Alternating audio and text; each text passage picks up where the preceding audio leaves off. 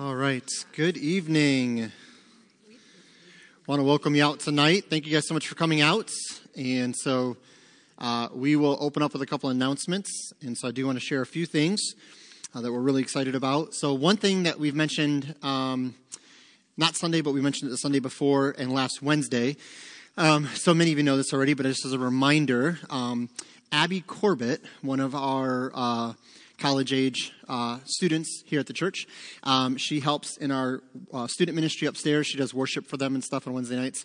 Uh, she has an opportunity to go to Paris uh, during the Olympics to do a missions trip, and so kind of like an evangelistic trip. So at the Welcome Center are these little cards that give you all the information you need. They're really kind of prayer cards, but we really want to encourage you, if you feel led of the Lord to be a part of this, to support her also financially. And so she shared a little bit uh, a couple Sundays ago. So if you want to grab one of these, um, she, I, I, believe she has to raise about $3,000. And so, um, it's been great to hear that, that some of some have already started to support her, so she's excited for that. Um, but just grab one of these cards. How you can give and everything is on there. Um, as I said last Wednesday, do not make it out to the church. Uh, this is not like through North Goodland. She's going through a different uh, church's group, and so make it out to what the card says. Okay, so there's a QR code, so you can do it online, or if it's a check, it talks about where to where to make the check out to and all that stuff. Or you can just go give it to her uh, directly in cash or whatever the Lord might lead. So if you have any questions, go grab one of the cards by the Welcome Center there. They're by the sign up sheets now.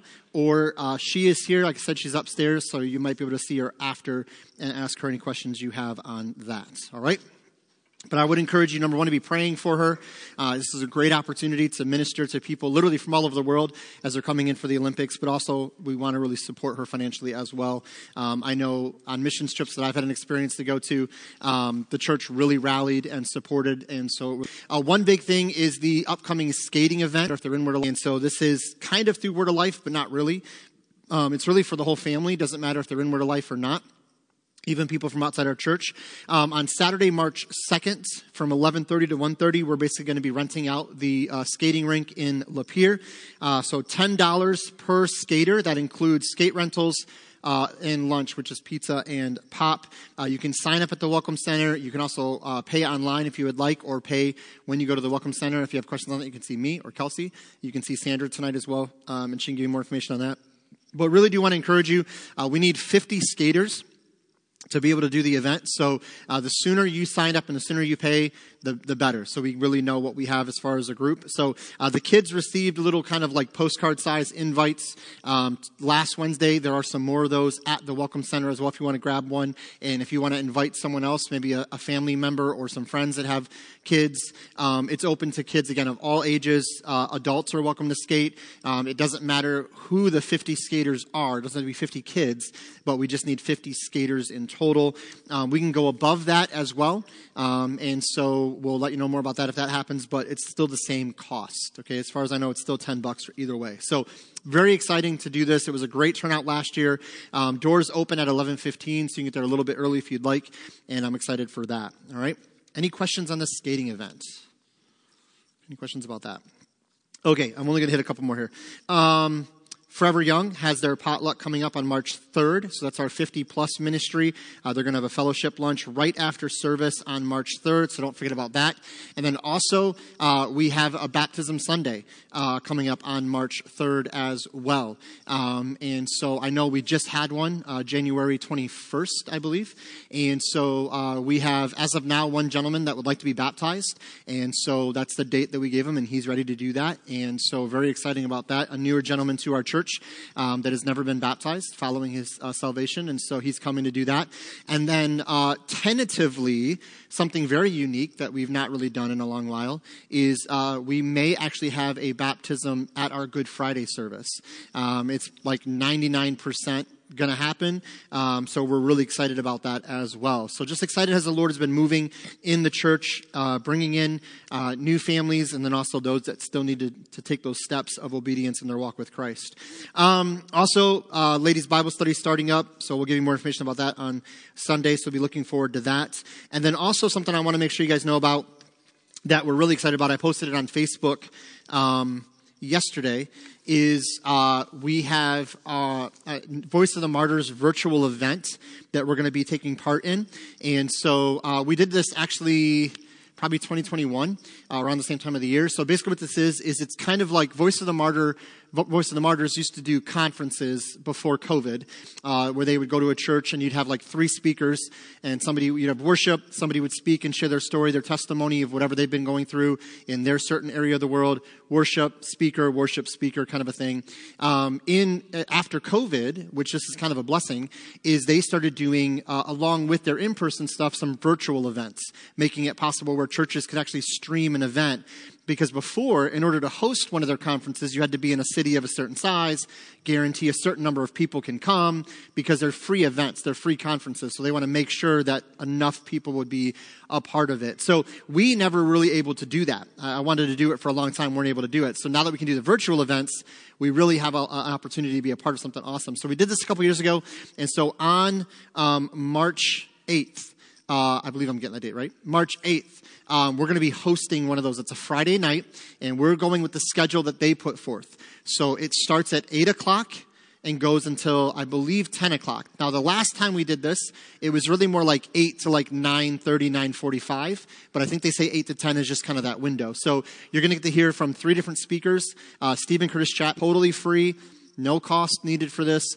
Um, we are going to have very, very, probably just coffee and tea available. Um, it, this is not like, you know, have popcorn, bring a blanket, like watch a movie. Um, this is think of it like a worship service, and so we're going to come together. And I really want to uh, see a big turnout for this because I hope the Lord will use it to encourage us, but also we can begin to continue to encourage our brothers and sisters in Christ overseas who are going through very difficult things, obviously for Christ. And so the more awareness we can have of that in our prayer life, it, the better. And so don't miss out on this. March eighth, totally free, right here at the church, eight to ten. Um, and it's going to be awesome. All right. Any questions? 8 to 10 p.m. Yes, Friday night from 8 to 10. Okay. Oh, also, um, because of the kind of event it is, uh, there is no childcare uh, available for this. So I apologize about that.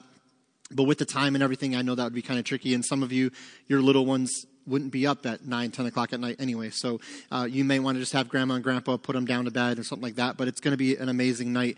Um, as far as ages on this, somebody did ask me, you know, hey, could my kids who are elementary age kids, could they come and be a part of this? Um, Voice of the Martyrs doesn't restrict. They don't say a certain age and up. Um, but obviously, you know your children or your grandchildren. If you believe that they can sit through something that's going to talk about people that have been persecuted, the types of persecutions it's not going to show it as much as most likely talk about it. Um, that's between you and, and, your kids or grandkids. You know what they can kind of handle that way. Um, we're not going to say the child has to be a certain age and up, but we're going to leave that to the discretion of the parents or grandparents. Okay? Any questions about that or any other events that are upcoming? Yes, Jeff. Yes, we will have one. I just don't have one to announce to you just yet. So I'm still kind of prayerfully looking at a few different options here. So, um, yeah. So pray for that, I guess. Pray that the Lord give me wisdom on that. So I don't always love some of the options that I see come across, but any other questions about any upcoming events or anything, activities? All right, so let's go ahead and open in prayer, and then we'll jump into our devotion. Father, we thank you for this evening. Father, we thank you for just an opportunity to gather and to worship you. And uh, Lord, we thank you for the church. We thank you for the body of Christ, and that we can gather in this place to have fellowship, to encourage one another, to pray with and for one another, to hear from your word, to study your word, Lord, to see it applied to our hearts and minds by your amazing grace, by the way you work in and through us. And so, Father, we pray that you would help us to glean something tonight from your word that we can apply to our lives practically. And Father, we do pray for all these upcoming events and activities, Lord uh, for the fun and fellowship type events to the more serious events. And we pray that all of it would bring glory and honor to you. And we pray that relationships will be built. We pray that we'll be challenged and encouraged in your word, uh, challenged by what's going on all over the world uh, for the cause of Christ, so that we might be reminded that we are uh, one church of believers, and when part of the body uh, suffers, we all suffer. And when part of the body rejoices, we all rejoice. And so, Lord, we just want to remember those that are in chains as though we are in chains with them. And so I pray that you would be with this event that we're doing here in just a couple of weeks. I pray that it'd be a great encouragement to the church. I pray that every church that's streaming this, this event will be blessed and encouraged And again, Lord, that we would be reminded that we have it uh, tough in some ways in this country, Lord. There's some difficult seasons we go through in this country. Uh, but Lord, when we really hear the stories of our brothers and sisters and what they're going through, we should be so thankful for the freedom we have, the blessings we have in this nation to proclaim the gospel. And Lord, uh, again, may it just drive us to be more bold, more open to share our faith and to be excited for what you're doing. And so we thank you in advance for what you're going to do. Father, be with tonight, Lord. Uh, be with all the kids' ministries, Lord, the student ministry. Just uh, bless them and encourage them, Lord, as they're in your word. And, and again, building relationships through fellowship and activities. Uh, Lord, again, I thank you for every volunteer leader and just continue to work through them, Father. Again, we'll give you all the praise and all the glory. We ask in Jesus' name. Amen. All right, so into Revelation. And so we'll pick up where we left off last time. So, as normal, I know you guys love this. I need a couple volunteers. So, I need a handout volunteer, a clipboard volunteer, and a pen volunteer. Who wants to help us with that? You want to do clipboards? Okay, you want to do that or pens? I feel like Paige is the pen person. That's just like your role. All right, so if you'd like a, a clipboard, we have those. Uh, everyone, well, not everyone needs a handout. If you want to share a handout, that's fine in this case. Pens, pens are going around.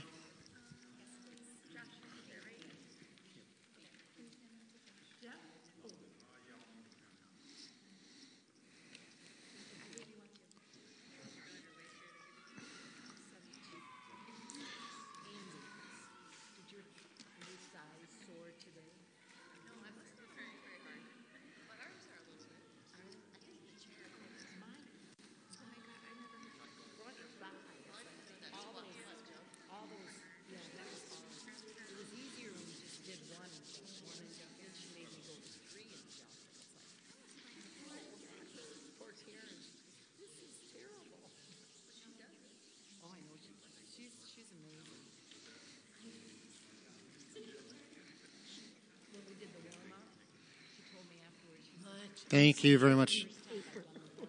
That's easier than paper? Oh, yeah, yeah, no, that's true. I just hand them a stack and say, sort it out yourself. You know what I mean? All right. Does everyone have a handout, a clipboard if you'd like or need one, and a pen? Does anyone not have something they need? All right. So, we are, as I said, we're jumping back into our Revelation study. And so we've been kind of going through this study now since, oh goodness, probably July, something like that.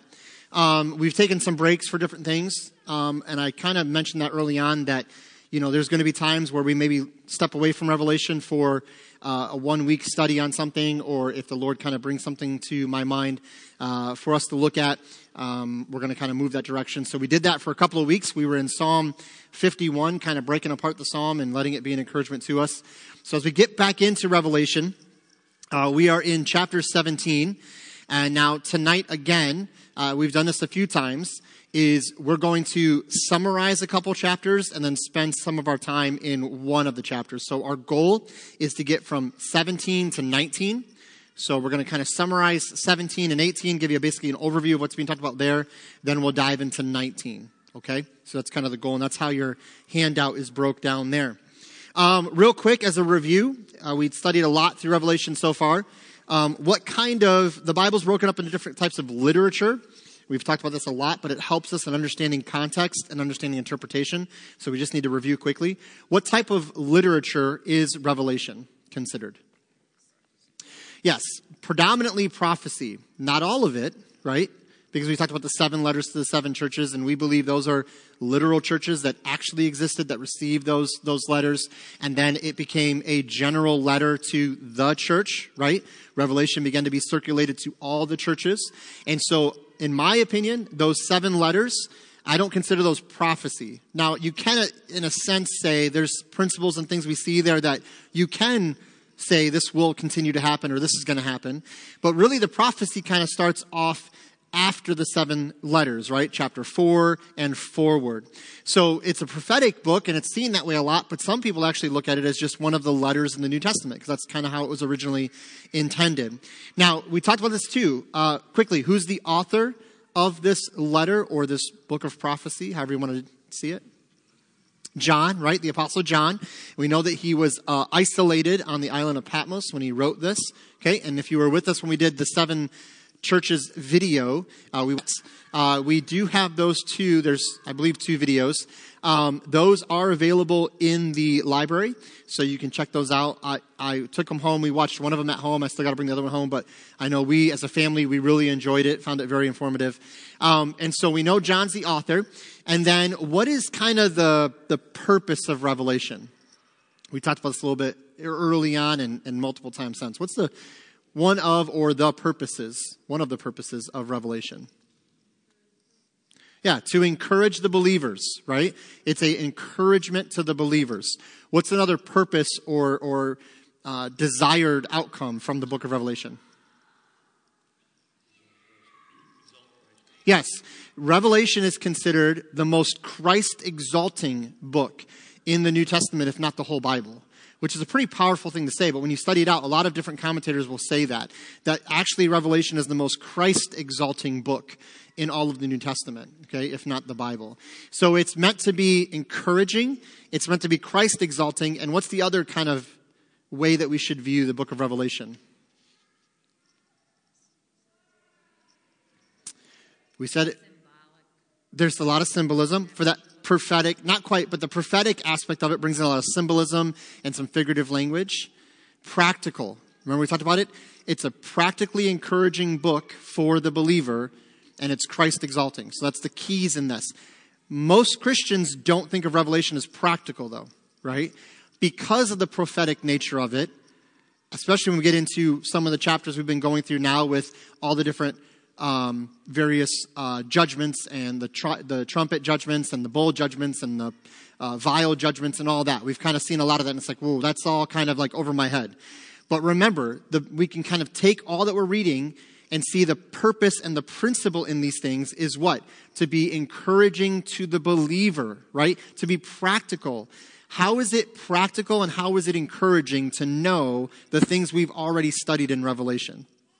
Why is that practical and encouraging to the believer today? And why would it have been to them 2,000 years ago? Just think of some of the things we talked about from the heavenly aspects of worship to the things we see happening during the time of the tribulation and all of that. Why, why are those things encouraging? How would those things be encouraging to the believer then and the believer today? What's that? Yeah, I, I, love that. Christ wins, right? Like no matter what we go through, Christ has and will overcome, right? And, and actually, it was kind of um, interesting. I was reading in, and I'm going to go there real quick because I can't remember the exact wording, but Psalm. Uh, I've been reading through the book of Psalms in the morning, and uh, I put it down for a little bit took a break between book one and book two. But Psalm, uh, watch me forget which one it is. Psalm 56, I believe I was in. Yes. So, Psalm 56, he talks about. Hmm, let me just find it real quick here. Okay, verse 8. So, Psalm 56, verse 8. This is what David's talking about the pressure of all these enemies rising against him. He has enemies all around him. He feels all this pressure that they're just kind of coming against him constantly. But then he reminds himself in verse 5, he says, Every day they wrest my words. All their thoughts are against me for evil. So it's bad, right? It's like they're all coming against him. And then he says in verse 8, Thou tellest my wanderings. Put them, or put thou my tears into thy bottle, and they are they not in thy book? When I cry unto thee, then shall my enemies turn back. This I know, for God is for me. So I love that. Now, God doesn't have an actual bottle that he's collecting our tears in, right? So why does David say that? All my tears I've cried because of all this opposition and, and persecution, all the, the injustice that's happening. I know you're writing it in your book. Why is it an encouragement today that God is pouring out on humanity? It's rightfully deserved because guess what? All those Christians that were martyred that we read about, God knew every single one. And God is having his vengeance against wickedness. So what David's saying in Psalm 56, Lord, I know this is hard. I know I've had a lot of opposition, but I know you're writing this all down. Basically, you're keeping track. You know what's going on right now and you will make this right. What does Paul say in Romans 2? All that wickedness, you're just piling and accumulating more and more on the day of wrath. Believers all throughout biblical history have always understood this isn't fair. This isn't right. This is wrong. The wicked are prospering. The righteous are suffering. But God is just. And God will see that everything, all of it, will be held accountable.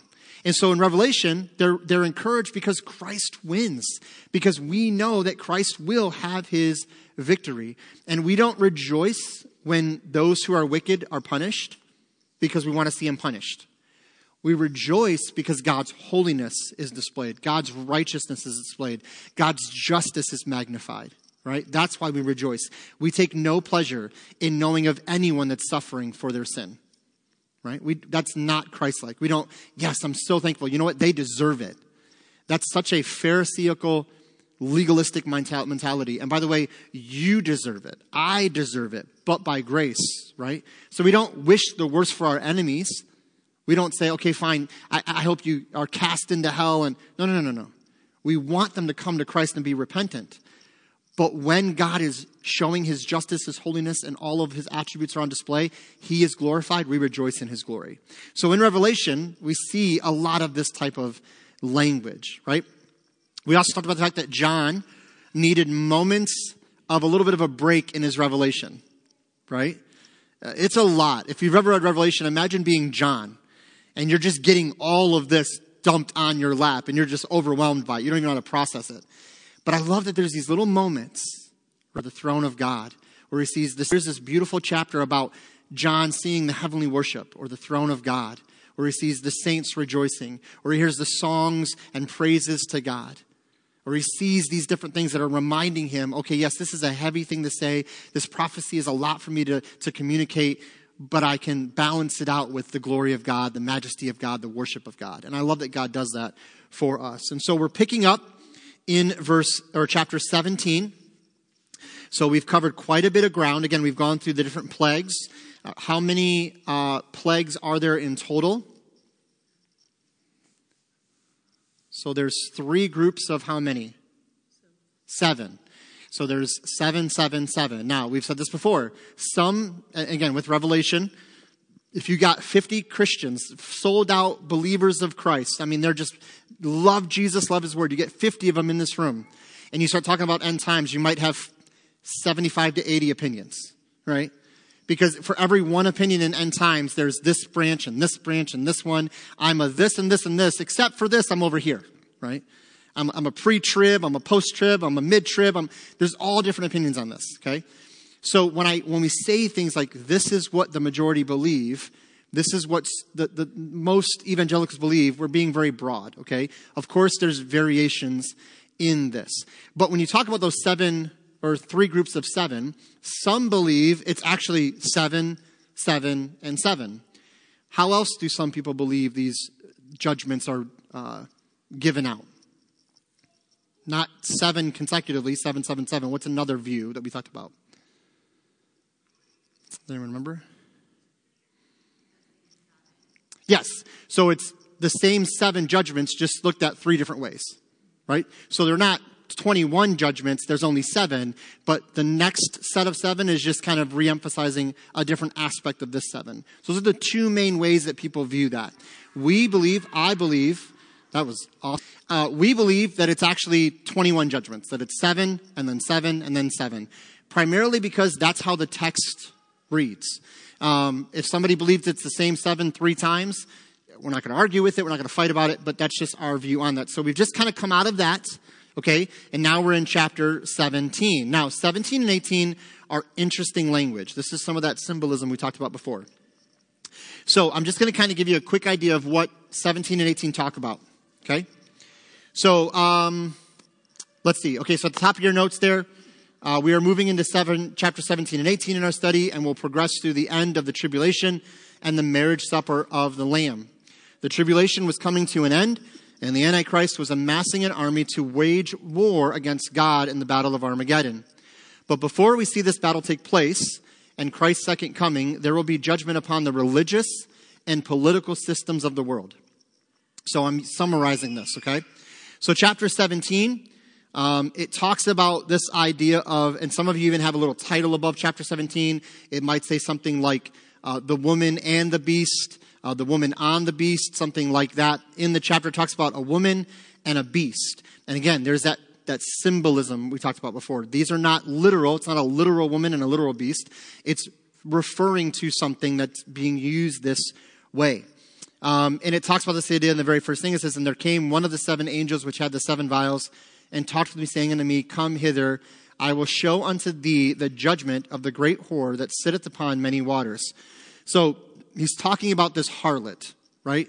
This great harlot that's going to be talked about. Now, again, I'm going to summarize the chapter. I encourage you to read it, you know, look at it, all of that stuff, but for time's sake, we're just going to summarize. So, chapter 17, we see a detailed description of a harlot that represents the religious system counterfeit to the true religion. So, as we've gone through Revelation, we've understood that for everything God has done, the enemy will counterfeit. By the way, we see that today, don't we? Um, in the New Testament, during the apostolic age, many apostolic miracles were done. In our culture today, I truly believe there are counterfeit attempts at so called miracles that are only intended to distract from the gospel, not to affirm the gospel. Okay?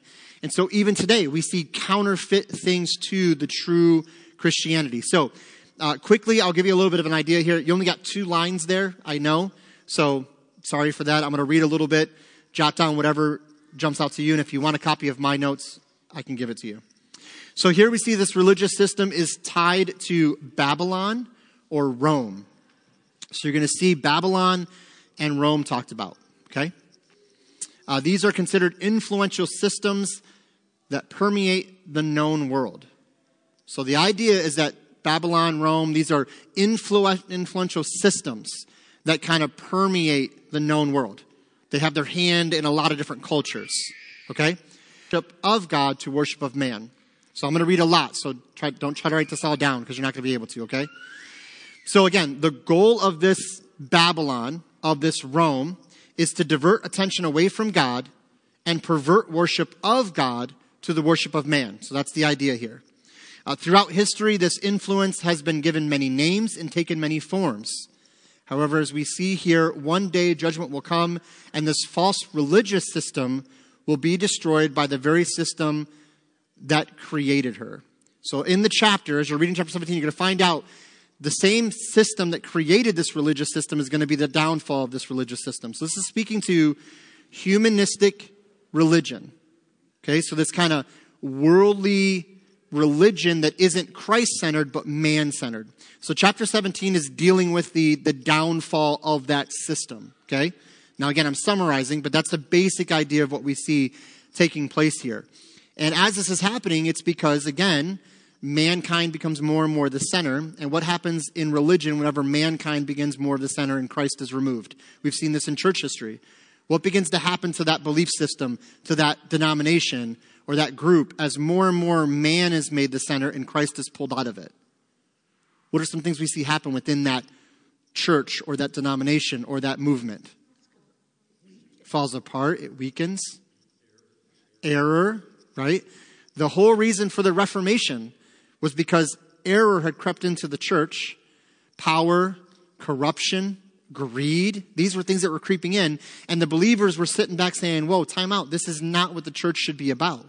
And the, the amazing about the Reformation is really it wasn't a reformation. It was more of a getting back to the foundation. It was like, hey, you guys are doing all of this, but this is the foundation. It's the Word of God. And it was getting the church back to that, right? So, in a similar sense, it's not hard for us to imagine as this is going on with everything with the tribulation, more people are still, even all the judgments, they're resisting God. They're rebelling against God. They don't want to submit to God's authority. So, where do they go? If they're not going to God, they're going to mankind, right? And if you follow the kind of dispensational view of end times, and we spend a lot of time talking about those different views, but if you believe there is going to be a seven year tribulation and all of that, then the Antichrist is loving the more and more people are turning away from God and turning towards Him or towards self. Okay? So 17 is basically just a descriptive way of talking about that entire religious system will crumble, which it has to crumble because it's not of God. Right? Now we move into chapter 18, and it talks about there chapter 18, verse 1. It says, And after these things I saw another angel come down from heaven, having great power, and the earth was lightened with his glory. And he cried mightily with a strong voice, saying, Babylon, the great is fallen, is fallen, and has become a habitation of devils, and the hold of every foul spirit, and a cage of every unclean and hateful bird. Now, this is symbolism. But what's mentioned here, we see Babylon is talking about. What, what's happening to Babylon? It's falling, right? It's, it's collapsing. So here, and this is in your notes, in chapter 18, we see the continued judgment against Babylon or the political system of the world that stands against the Lord. So we see the religious system and the political system. And God is judging both of them, right? So both are being judged. Here again, Babylon is representing the political system of mankind that carries influence over others, leading them away from God. So it's that political influence, not a religious influence, but a political one. So this system has produced wealth and celebrations. We read that in chapter 18. Great joyful celebrations, tons of money, right? Isn't it amazing? Even in the seven letters, it talks about the church of Laodicea was known for being very wealthy and we're so rich and we're so rich. But how does God describe the church of Laodicea? Not as rich, but poor, right? Not clothed in great raiment, but naked, right? Afflicted, blind. Search after the gold that I will give you, right? That purity. Don't worry about the remnant that others want you to wear, but wear this white robe of righteousness. So he's comparing the two. Well, here, this eight in chapter 18, this Babylon is wealthy. They're, they're successful, right? It's, it's working. They're, they're having success, but it's empty. It's vain. It, it, Christ is not at the center, so it will collapse. Unknowingly, those that partake will be judged. Those that are a part of the system will be judged. Believers are called out of Babylon, and we see that in chapter 18. It talks about believers being called out of Babylon, so not to partake of her sins. This is a call to be in the world, but not what? Of the world. So is that the same call we have today? Well, of course, we're in the world, right? We're in the United States of America, okay? I still believe this is the most blessed nation on planet Earth. I, I don't want to live anywhere else, right? We have great freedoms here. Is it a perfect nation? Nope. Is it a fully Christian nation? Nope. Do we have a lot of issues? Yes. But we do have great freedoms here that can be used and, and experience great freedoms of sharing the gospel. So we can enjoy those freedoms. But we are in the world, right? We're not of the world. Our citizenship is in heaven. When we come into Christ, we're members of his kingdom. We're here now, right? So we utilize what we have, right? We take advantage of the freedoms we have. We, we take advantage of the voice we've been given to try to improve our world and, and make good and moral and godly choices so that it'll bless our neighbors and bless our communities. And, and we try to elect people in our system of government that will forward those same ideas. But ultimately, we know we're only here temporarily. We're just passing through. We're sojourners. We already have a home in heaven guaranteed in Christ. So while we're here, we're in the world but we're not of the world, right? We're of his kingdom. So in the same sense in chapter 18, those are those, there are those who are kind of a part of it, but not of it. And so they're being called out of it, the same as we are today. But again, you see God making, whether it be the church, whether it be the 144,000, those that receive the mark, his mark and not the mark of the beast, there's these distinctions made. Do you remember our study in Exodus? We went all the way through Exodus. Do you remember the distinctions made between the Egyptians and the children of Israel? When the plagues were coming down, God made a distinction. And so, in the same way, God is showing us what? In the afterlife, in heaven, as before the throne, what will there be? Distinctions. There are the sheep and there are the goats. And there are those that are in Christ and those that are not. And so we see this common to God's economy. Now, I put this in your notes there. Um, this was just more as I was reading through this, just kind of jumped in my mind. Why does John, the author, keep going back to Babylon. Remember, when John wrote this, Rome is relevant, right? Rome is kind of that political influence, that dominating influence. Babylon is not influential in Revelation, right? In his timeline, in his culture, there's no Babylon. So it kind of got me thinking, why would John, in this prophecy, talk about Babylon? Rome makes sense, but why reference Babylon. So a couple thoughts come to mind, and I, you may have different thoughts on this, but this is just what came to my mind in my reading. So the first one would be, what is the tribulation dealing with? Who's being judged? We know the world's being judged, but who else is being judged during this time of tribulation? Israel, right? Now we, we believe that. And again, if you're if you're a dispensationalist, you would believe this. If you're not of a different end times view, you might see this differently. But if you're a dispensationalist and you believe that God is dealing with Israel through the tribulation, that's seven years, many would say this is a, a final week or the final years of the captivity in Babylon. And so John may be, I'm not saying this is definitive, this is just kind of my readings. John may be reminding the children of Israel, right? Those that have come to Christ or those that still need to. He's reminding them this is why this is all happening. This is just a continuation of what happened. In sense, this is part of that judgment. Another aspect uh, I came across when I was reading through here was actually the founding of Babylon. Okay, the founding of Babylon. So if you want to jot it down, you can. Uh, it actually occurred in Genesis chapter 10, verse 10. So in Genesis chapter 10, verse 10, we see the founding of what will become Babylon. Does anyone know what city that was originally? Babylon. What does that sound like? Nimrod. Nimrod was the one that founded it. Yes. So Babel is the foundation of Babylon, the same location. And so, what does Babel make you think about? Tower of Babel. Okay, so now we're again back into Genesis. And what did the Tower of Babel represent?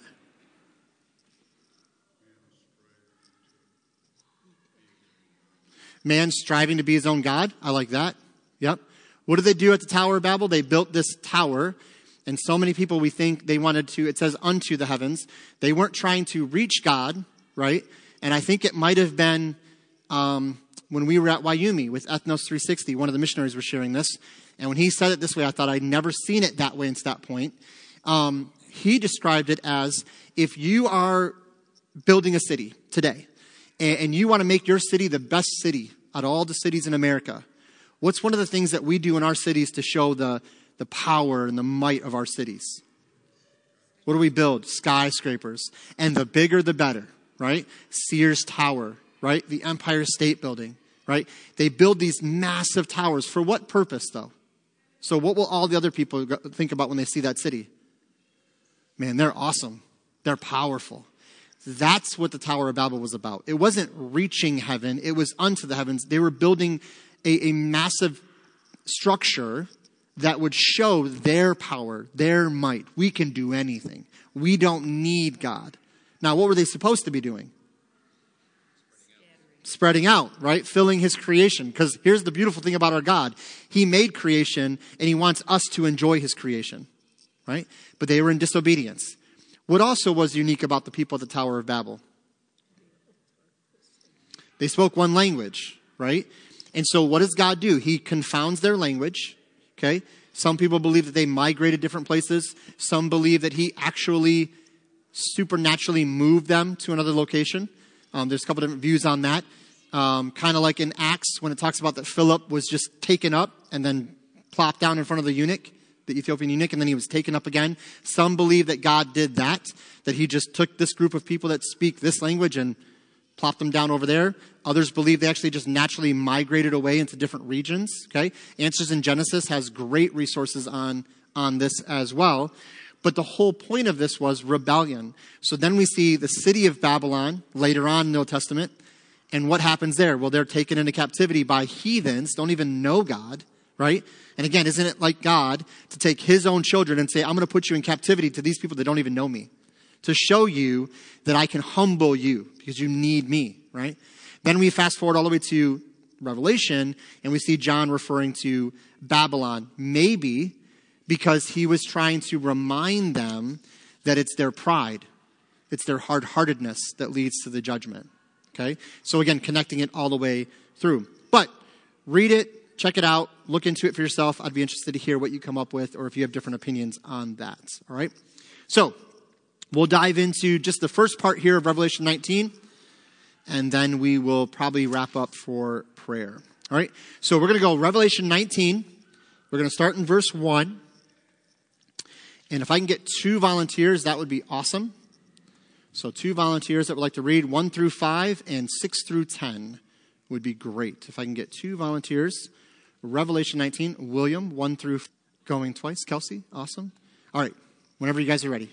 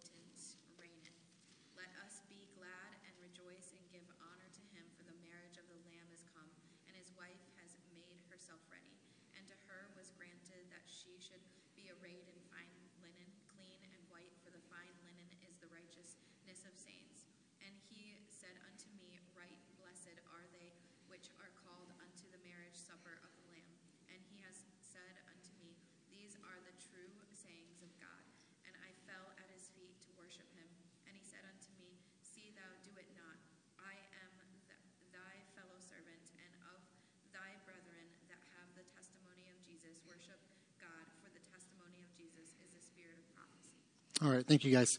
So here we see, uh, following this time of judgment in chapter 18, 17, and 18, um, maybe even some would say, maybe even along with, um, however you want to view that, we see this moment that we've called the marriage supper of the Lamb. Okay, marriage supper of the Lamb. And so the key text we just read, Revelation 19, 1 through 10. Uh, this idea of a marriage banquet is not uncommon to the readers of John's vision. In fact, the marriage or the bridegroom relationship illustration is used for believers with Christ often. Okay? So all we're going to probably have time for is just go through that first letter A, and then we'll break and we'll come back to this next week. All right? So letter A there, we see the cultural background of marriage customs in New Testament times. This is not going to be super in depth, just to give you an overview. Uh, there were three steps in the marriage process, and many see a parallel to our relationship to Christ. So the three parts of a marriage would be so, number one, under letter A, we see uh, a marriage contract signed by the parents. So, a marriage contract signed by the parents. Um, also, uh, a dowry was paid to the bride's parents, either by the parents of the groom or the groom himself. Okay, so we see that happening in the custom. Um, I didn't have to do that when I married Sandra. Well, not up front. I had to pay little over time. But anyway, um, that's a different topic. Um, just kidding. Ah, tough, tough crowd. Tough crowd. All the men wanted to say amen, but they were scared. Um, they're like, she's right here. We talk about that stuff at prayer breakfast, not in church. Um, just kidding. Uh, oh, that's what you guys do at prayer breakfast. It's really encouraging for us. Um, so here we see again a dowry was paid to the bride's parents, um, again as a customary way to show that they are willing to take care of the the uh, bride. Number two, uh, the groom returns for the bride, usually a year later. So the uh, groom returns for the bride. Usually it's a year later, but the bride knows to expect him. They travel to his home in a parade type setting. Okay, so we see that. Um, so we understand that, that that's usually what happens. And then number three, uh, the marriage supper itself. The marriage supper. Uh, this is a time of great celebration that could last up to a week. Okay, an example would be the wedding at Cana or in Cana. Marriage. So it's not like today. You know, today usually, there's some similarities, I guess. You get engaged, usually spend some time apart, getting things ready, join together in marriage, and then begin your life together. Uh, usually, what the groom would do during that year was they were preparing a home for their family. Uh, because what does Genesis say happens when a man and a woman get married? Genesis tells us this. What's, what are they supposed to do? A man is to leave his father and mother and cleave unto his wife, and they become one flesh, right? And that word cleave is really important. This idea of coming together in unity and oneness, right? It's this brand new family. So, and we've said this before, it's great that when we get married to glean from our parents and in laws. They're wise. They've most likely gone through a bunch of stuff in marriage, right? Good or bad. So we can learn from them, right? We learn from their mistakes and we glean from their wisdom. We try to do our best to not repeat the same mistakes, right? Amen. And if you've been married for a long time and you have children that are either getting married or have gotten married, you've tried to encourage them in that. Hey, listen, here's some bonehead things we did. Don't do those bonehead things, right? But at the same point, when someone's married, right, when a man and a woman become one flesh, that's a new family unit, okay? They are not under, in the same sense, that authority any longer. So a lot of marriages have issues because mom and dad on either side have too much involvement and it causes infighting. Because usually the wife wants to obviously be a blessing and, and listen to mom and dad, and the husband's trying to please mom and dad. And what ends up happening is you end up causing a lot of issues in your marriage. And so when this would happen, that's the reason they would come, receive the bride to themselves, travel back, and begin their life together. Doesn't mean they didn't have relationships and talk to them and have contact with them. Of course they did. I'm not saying that. But so often in our culture, especially nowadays, it's almost like mom and dad have too much control in the marriage. Okay? So again, you see that dynamic playing out in this culture. So next week, we're going to talk about the similarities between the customary things that we see happening with marriage and obviously our relationship to Christ and our marriage to Christ as the church. Just a little bit of a heads up the bride of Christ is not an individual, it's the body of Christ. Okay? I know it's really weird as a man when I'm called the bride of Christ. Okay? That's awkward. But that's not what's being talked about. It's the church, the body of Christ as one is the bride of Christ. So it's not I'm not individually the bride of Christ. I'm a part of the church which is the bride of Christ. Okay, so that's kind of how it's viewed in Scripture. So we'll come back to this next week. We'll dive in um, and talk more about our marriage to Christ, what that looks like. We'll get into Ephesians 5, which is a great passage on this. Obviously, it's kind of the key text on this. And then we'll come back and look at Revelation a little bit more. All right. By the way, we're almost done. So just three more chapters, right? 20, 21, and 22.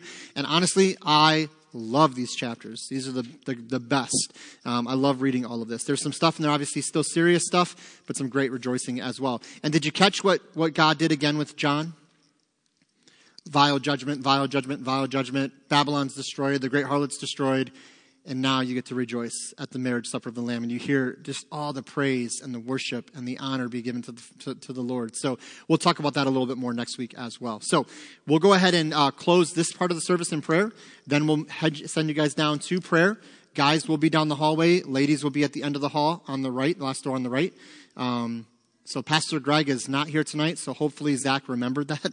Um, if you go in there, Zach's in there with a small group you guys can just come back in here, but hopefully he remembered that. So, uh, and then anyone that's not uh, wanting to be a part of the prayer time, that's totally fine. You're welcome to hang out in the lobby out here. There's uh, coffee, water for tea, and hot chocolate, and some some kind of cake. Did I see a cake out there? Lemon cake. Okay, so yeah, you can feel free to help yourself. Don't eat all of it though, because those of us that are praying, we want to eat some too, I'm sure, but we'll be fine. Well, let's go ahead and pray, and then we'll let you guys head on to prayer. Well, Father, we thank you, Lord, for tonight.